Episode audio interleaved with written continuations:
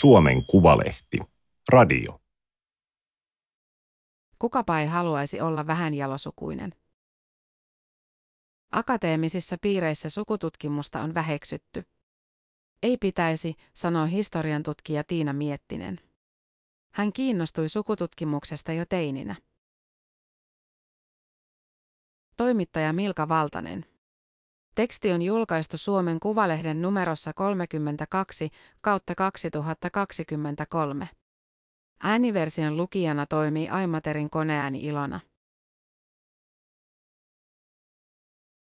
Saattaa nyt tuntua pikkujutulta, mutta reilut sata vuotta sitten kriisi oli todellinen. Kansallissäveltäjät Saan Sipelius ei ollutkaan jalosukuinen. Sukuselvitys piinaa minua niin, etten pysty tekemään mitään, hän tilitti päiväkirjansa keväällä 1916. Mitä minulle jää? Kenties itsemurha. Tuskin tämä oli ollut vuorineuvos Karl Alfred Paloheimon tarkoitus. Hän oli Sipeliuksen tyttären appi ja tilannut sukututkijalta selvityksen säveltäjän juurista. Sipelius oli jo 50-vuotias ja maailmankuulu, kiistaton osa sivistyneistöä ja seurapiirejä, mutta hänen sukunsa oli ollut edelleen tutkimatta. 1900-luvun alussa sellaisilla seikoilla oli paljon merkitystä. Säätyläistö harrasti ahkerasti oman taustansa tutkimista. Se tiedettiin, että Sipelius oli äitinsä puolelta ruotsinkielistä talonpoikaissukua ja isänsä äidin puolelta ruotsinsukuinen. Mutta kaikkein tärkein, isän isän syntyperä, oli epäselvä. Niinpä säveltäjä oli kehitellyt siitä omia teorioitaan. Hänen juurensa olivat Lapinjärvellä Sippen talossa – ja Sippe, näin perhetarinoissa oli kerrottu, oli 1500 vuotta vanhan nimi, joka löytyi keskiaikaisista pergamenteista. Hänellä oli siis vanha, hieno suku. Oli pakko ollakin, sillä hän oli itse naimisissa aatelisen Aino Järnfeltin kanssa ja sitä paitsi halveksi rahvasta, kiusasi taidemaalari Pekka Halostakin tämän talonpoikaisjuurista. Mutta kun Paloheimon tilaama sukututkimus valmistui, paljastui, että Sipeliuksen esi-isäksi oli löydetty joku tavallinen Matti. Umpisuomalainen talonpoika niin kuin Pekka Halosella. Kaiken lisäksi asiaa reposteltiin sanomalehdissä. Eikä kirjoittelu laantunut, vaan jatkui monta vuotta. Pystynkö todellakin kestämään tällaista, Sipelius kirjoitti päiväkirjansa tammikuussa 1920. Raffinoitua kärsimystä minun kaltaiselleni sensitivalle. Sipelius Ressukka, Tiina Miettinen sanoo työhuoneessaan Tampereen yliopistossa. Pöydällä on kirjakasa, hyllyssä vanha ruotsin sanakirja. Se on täynnä tärkeää sanastoa, kuten nimityksiä hevosen valjaille. Miettinen on tietokirjailija ja historiantutkija Tampereen yliopistossa. Tyypillinen akateeminen pätkätyöläinen, kuten itse sanoo. Hänen alansa on Suomen historia 1600-1800-luvuilla, erityisesti maaseudulla. Hän on tutkinut varsinkin tavallisia talonpoikaisnaisia, perheitä ja sukuja. Tarina Sipeliuksesta on hänen suosikkinsa. Hänellä oli tapana keräillä sukutarinoita, kun kulki arkistoissa. Hän kävi niissä erilaisten tutkimusprojektien takia varsinkin ennen kuin kaikki oli digitoitu. Törmäsi siinä samalla aina välilläkin vaan sukutauluun ja tuli kuvanneeksi sen. Suvut kiinnostivat häntä. Hän oli tutkinut omansa teini iästä asti, mutta mikä tahansa muukin suku kiinnosti. Ja kun sukutauluja ja tarinoita kertyi vuosien mittaan yhä enemmän, miettistä alkoi kiinnostaa, miksi ne olivat olemassa. Miksi ihmiset tekevät sukututkimusta? Miten he ovat sitä tehneet? Miten kauan? Mitä suku oikeastaan oli? Siitä syntyi toi sitten. Juuria ja juurettomia, tietokirja suvuista ja sukututkimuksesta, ilmestyi 2019. Nyt Miettinen kirjoittaa uutta kirjaa. Se kertoo Sääksmäen Ritvalan kylästä, jossa järjestetään Suomen vanhin kyläjuhla. Helkajuhla on satoja vuosia vanha perinne, jossa naimattomat naiset laulavat keväisin Kalevala-mittaisia helkavirsiä. Kaikki alkoi Helenasta. Tiina Miettisen isoäiti muisti vielä Leena mummun, isoäitinsä äidin.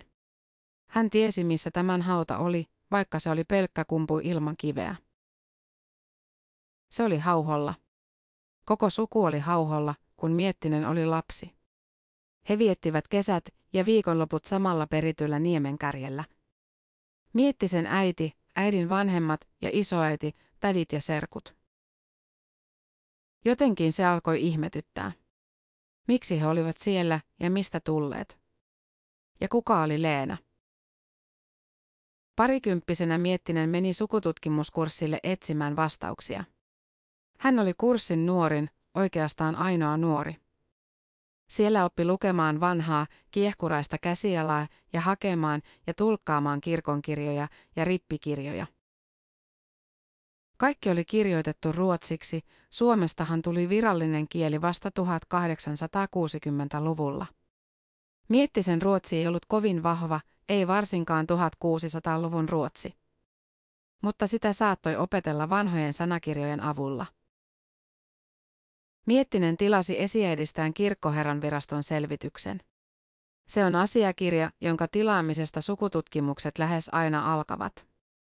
Kun tiesi isoäitinsä isoäidin tarkan syntymäajan ja paikan, saattoi pyytää tämän vanhempien tietoja. Ne tulivat postilla. Helena Mikon tytär oli syntynyt Vanajassa 1826 ja kuollut Hauholla vuonna 1908.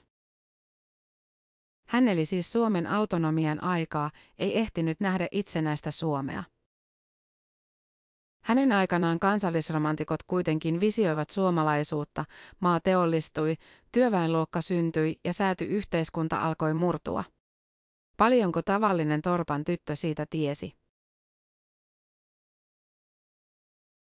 Lähes 30 vuoden sukututkimustenkaan jälkeen Miettinen ei tiedä, millainen Helena oli tai mitä hän ajatteli.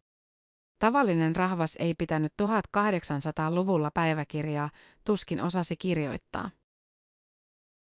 Mutta lukea he osasivat, siitä papit pitivät huolta. Kerran vuodessa seurakunta kokoontui kinkereille tavaamaan katekismusta. Pappi arvosteli lukutaidon ja kirjasi rippikirjan. Siihen koottiin seurakunnan asukkaista kaikki tarpeellinen, perheet, isäntäväki, palkolliset, ehtoolliset, muutot ja rikokset. Rippikirjoista selvisi, että Helena oli muuttanut hauholle 15-vuotiaana vanhempiensa kanssa. Kun Helena 29. lokakuuta 1841 pääsi ripille ja rokotettiin, sekin merkittiin rippikirjaan. Samoin se, kun hän pari vuotta myöhemmin meni töihin, piiaksi hauholaisen Hyvikkälän kartanoon. Kirkonkirjoista selvisi Helenan palvelusaika kartanossa, kaksi vuotta, tuplasti kauemmin kuin piiat yleensä viihtyivät yhdessä paikassa. Miettinen selvitti seuraavatkin palveluspaikat, niiden emännät ja palvelusväen ja sen, mitä heille kävi. Oliko Helenalla miessuhteita? Jos, niin ainakaan hän ei jäänyt kiinni. Muuten hän olisi menettänyt työpaikkansa ja Miettinen olisi voinut lukea siitä rippi- ja tuomiokirjoista. Helenasta tuli uranainen. Hän piikoi eri kartanoissa yli kymmenen vuotta, oli kolmekymppisenä yhä naimaton. Tämä hämmästytti Miettistä. Hän oli ajatellut, että ennen vanhaan mentiin nuorena naimisiin. Mulla on esiäiti, joka on sinkku. Työtä tekevä, uraa luova sinkku. Tiina Miettinen tutki 1600-1800-lukujen sinkkunaisia väitöskirjassaan. Hän oli halunnut tutkia jotenkin naisia ja perheitä, mutta ei ollut millään keksinyt miten. Televisiosta tuli suosittu sinkkuelämää sarja. Hän ei oikeastaan seurannut sitä, mutta julkisuudessa käytiin paljon keskustelua siitä, mikä moderni ilmiö tällainen naimaton nainen oli. Ei se ollut moderni ilmiö, Miettinen havaitsi. 1600-1700-lukujen Hämeessä oli aivan tavallista, että nuoret talonpoikaisnaiset menivät ripille pääsyn jälkeen töihin. Yllättävän monet olivat kuin Helena, tekivät uraa 10-15 vuotta ja menivät naimisiin vasta kolmekymppisinä. Terve, työkykyinen nainen, jolla oli omaa rahaa ja osaamista, oli luultavasti kovaa valuuttaa parisuhdemarkkinoilla. Kun Miettisen väitöskirjaan perustuva tietokirja Piikojen valtakunta julkaistiin vuonna 2015, se myytiin loppuun ja oli ehdolla tietokirjallisuuden Finlandia-palkinnon saajaksi. Menestys tuntui hämmentävältä. Ei se väitöskirja sillä tavalla uraurtava ollut. Mutta ehkä siinä oli se, kun menin aina 1700- ja 1600-luvuille ja tutkin nimenomaan näitä niin sanottuja talonpoikaisnaisia. Historian tutkimus oli vasta hiljattain alkanut kiinnostua naisista. Tietoa ei ollut paljon. Vanhat kirkonkirjat vaativat vaikean käsialan lukutaitoa. Moni oli sanonut ennakkoon, ettei tavallisia naisia edes voisi tutkia.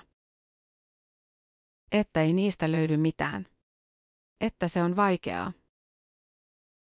Mutta olihan Miettinen löytänyt Helenan. Miksei löytäisi muitakin? Tavallisista ihmisistä oli kyllä vähänlaisesti tietoa. Naiset eivät aina edes päätyneet 1600- ja 1700-luvun asiakirjoihin. Heitä ei ollut tarpeen merkitä, sillä verotuksen kannalta merkitystä oli vain työkykyisillä miehillä. Nainen voitiin sijoittaa sarakkeeseen, kunhan tämä oli miehen tytär, vaimo tai leski.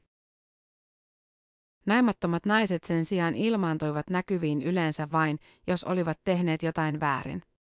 Saaneet aviottoman lapsen tai tehneet muun vakavan rikoksen. Silloin he saivat nimensä perään merkinnän QP, naisihminen. Tällaisia aviottoman lapsen saaneita naisia Miettinen oli käsitellyt gradussaan. Mutta yli 30-vuotias naimaton ja lapseton nainen ei voinut olla vaimo, äiti, leski, eikä häntä enää tyttäreksikään voitu lukea. Hän oli siis byrokraattinen ongelma, jota lainsäädäntö ei tuntenut. Sinkunaiset jäivät aukoiksi asiakirjoihin. Mutta heitä saattoi silti tutkia. Miettinen luki kaikki löytämänsä asiakirjat, jotka liittyivät väestöön hauhon pitäjässä. Kirkon väestökirjanpidon, verotusluettelot, Ruotsin valtionarkistossa ja sota-arkistossa olleet asiakirjat, tuomiokirjat, rippikirjat. Lähteiden penkominen ja yhdistely oli tuttua sukututkimuksesta. Ilman sitä kokemusta väitöskirjan tekeminen olisi ollut paljon hitaampaa ja vaikeampaa, Miettinen sanoo. Akateemisessa historian tutkimuksessa sukututkimusta ja sen tekijöitä on kuitenkin katseltu vähän pitkin nenänvartta rasittavien mummojen harrastelua. Vielä 1990-luvulla sukututkimukseen suhtauduttiin yliopistolla niin, että kehtaako edes kertoa, Miettinen sanoo. Vaikka taitavilla sukututkijoilla saattaa olla jopa parempi käsitys tavallisten ihmisten arjesta kuin historioitsijoilla. On suhteellisen uusi ajatus, että rahvaallakin on sukuja. Vielä 1800-luvulla sivistyneistä ajatteli, että ainoastaan he polveutuivat jostakin. Säätyläisillä oli perhe, talonpojilla kotitalous. Niihin aikoihin Suomen sivistyneistö oli innostunut suomalaisuusaatteesta. Korostettiin, että suomalaiset olivat asuneet tietyllä alueella muinaisista ajoista alkaen. Oltiin siis kansakunta muiden eurooppalaisten joukossa, samanarvoisia kuin ruotsalaiset ja aivan toista porukkaa kuin itäiset kansat.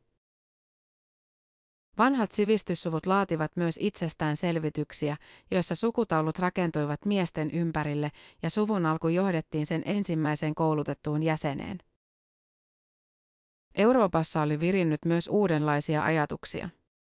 1800-luvun lopulla alettiin pelätä ihmiskunnan taantumista. Uskottiin, että säätyläissuvut voisivat vajota rahvaaseen, jos sen jäsenet avioituivat alemman luokan kanssa. Seurauksena ihmiskunta rappeutuisi. Sukututkimusta yritettiin käyttää rodunjalostuksen välineenä. Konferensseissa esiteltiin rahvaan sukutauluja varoittavina esimerkkeinä. Huono aines periytyi tietenkin äidin puolelta. Maailmansotien jälkeen sukututkimus meni pois muodista. Se erkaantui historian tutkimuksesta, joka kiinnostui suurista linjoista, massoista, muuttoliikkeistä ja sodista. Yksittäisten ihmisten elämäkerroissa ei nähty mitään oleellista. Mutta yksittäiset ihmiset alkoivat kiinnostua edellisistä sukupolvista. 1970-luvulla sukututkimuksesta tuli työväellekin mahdollista, kun kirkonkirjat mikrofilmattiin ja niitä sai tilata lähikirjastoon kaukolainalla.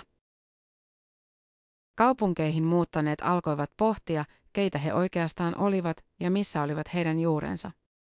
Suomen sukututkimusseuran jäsenmäärä ampaisi kasvuun. Vuonna 1982 arvioitiin, että 800 jäsentä on niin suuri määrä, ettei se enää voisi kasvaa. Nykyään Suomen sukututkimusseuralla on reilut 8000 jäsentä. Tyypillinen sukututkija on jäänyt hiljattain eläkkeelle. Heitä on suurin osa Tiina Miettisen vetämien sukututkimuskurssien opiskelijoista. Hän on opettanut sukututkimusta Tampereen Ahjolan kansalaisopistossa 15 vuotta. Joskus ihmiset toivovat löytävänsä menneistä sukupolvista jotakin eksoottista. Ranskalaista tai italialaista verta esimerkiksi. Tai suvusta voi löytyä pian avioton lapsi ja silloin herää toive, varmaan isä on se talon isäntä tai kartanon herra. Kukapa ei haluaisi olla pikkuisen jalosukuinen. Tiina Miettinen on selvittänyt esiäitejään aina 1600-luvulla syntyneeseen Marketta Yrjön tyttäreen asti. Sen kauemmas ei äitilinjaa pitkin pääse. Marketta on siis tavallaan hänen kantaäitinsä naislinjassa. Tämä syntyi ja kuoli Hämeenlinnassa, tuli kai haudatuksi Hämeenlinnan kirkon eteisen lattian alle. Toki Miettinen on tutkinut myös isänsä karjalaista sukua Valkjärvellä, selvittänyt yhteensä satoja sukulaisia. Mutta juuri äitilinja kiinnostaa häntä erityisesti. Sukututkimuksessa äidit, äitien äidit ja äitien äitien äidit ovat tutkimatonta väkeä.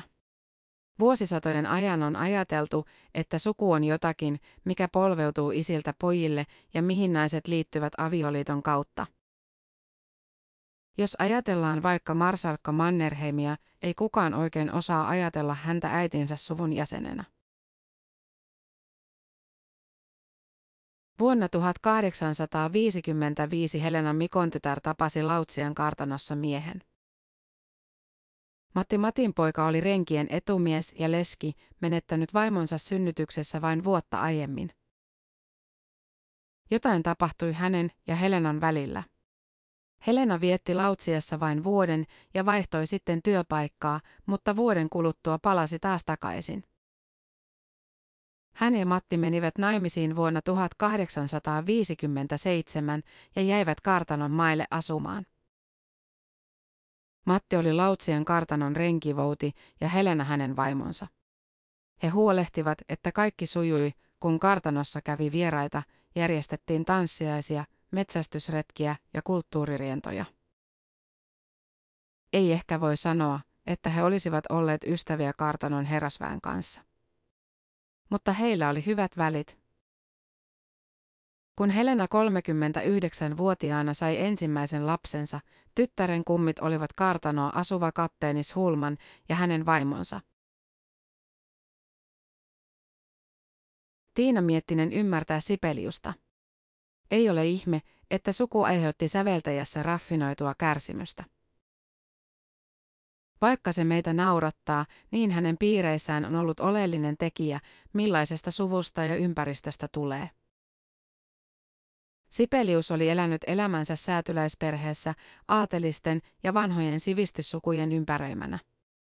Suuri osa 1800- ja 1900-lukujen vaihteen taiteilijoista oli aatelissukua, Eero Järnefelt, Albert Edelfelt, Louis Parre. Hän oli kuvitellut olevansa kuin he. Tekihän se kipeää, kun ei ollutkaan. Kerrotaan, että Kalevala-seuran illanvietossa asiasta syntyi melkein nyrkkitappelu. Sipelius oli ehdottanut Malia Suomen entiselle aatelistolle. Hänen suomenmieliset toverinsa eivät ajatuksesta innostuneet. Eino Leino ryhtyi suorastaan pilkkaamaan säveltäjää. Luulet olevasi suurta ja vanhaa sukua Ruotsista.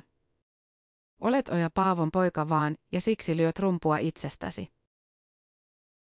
Sipelius suuttui ja tarttui Leinoa kauluksesta, mutta ei lyönyt kuitenkaan. Tämä oli Suomen Kuvalehden juttu, kukapa ei haluaisi olla vähän jalosukuinen. Ääniversion lukijana toimi Aimaterin koneääni Ilona. Tilaa Suomen Kuvalehti osoitteesta suomenkuvalehti.fi kautta tilaa.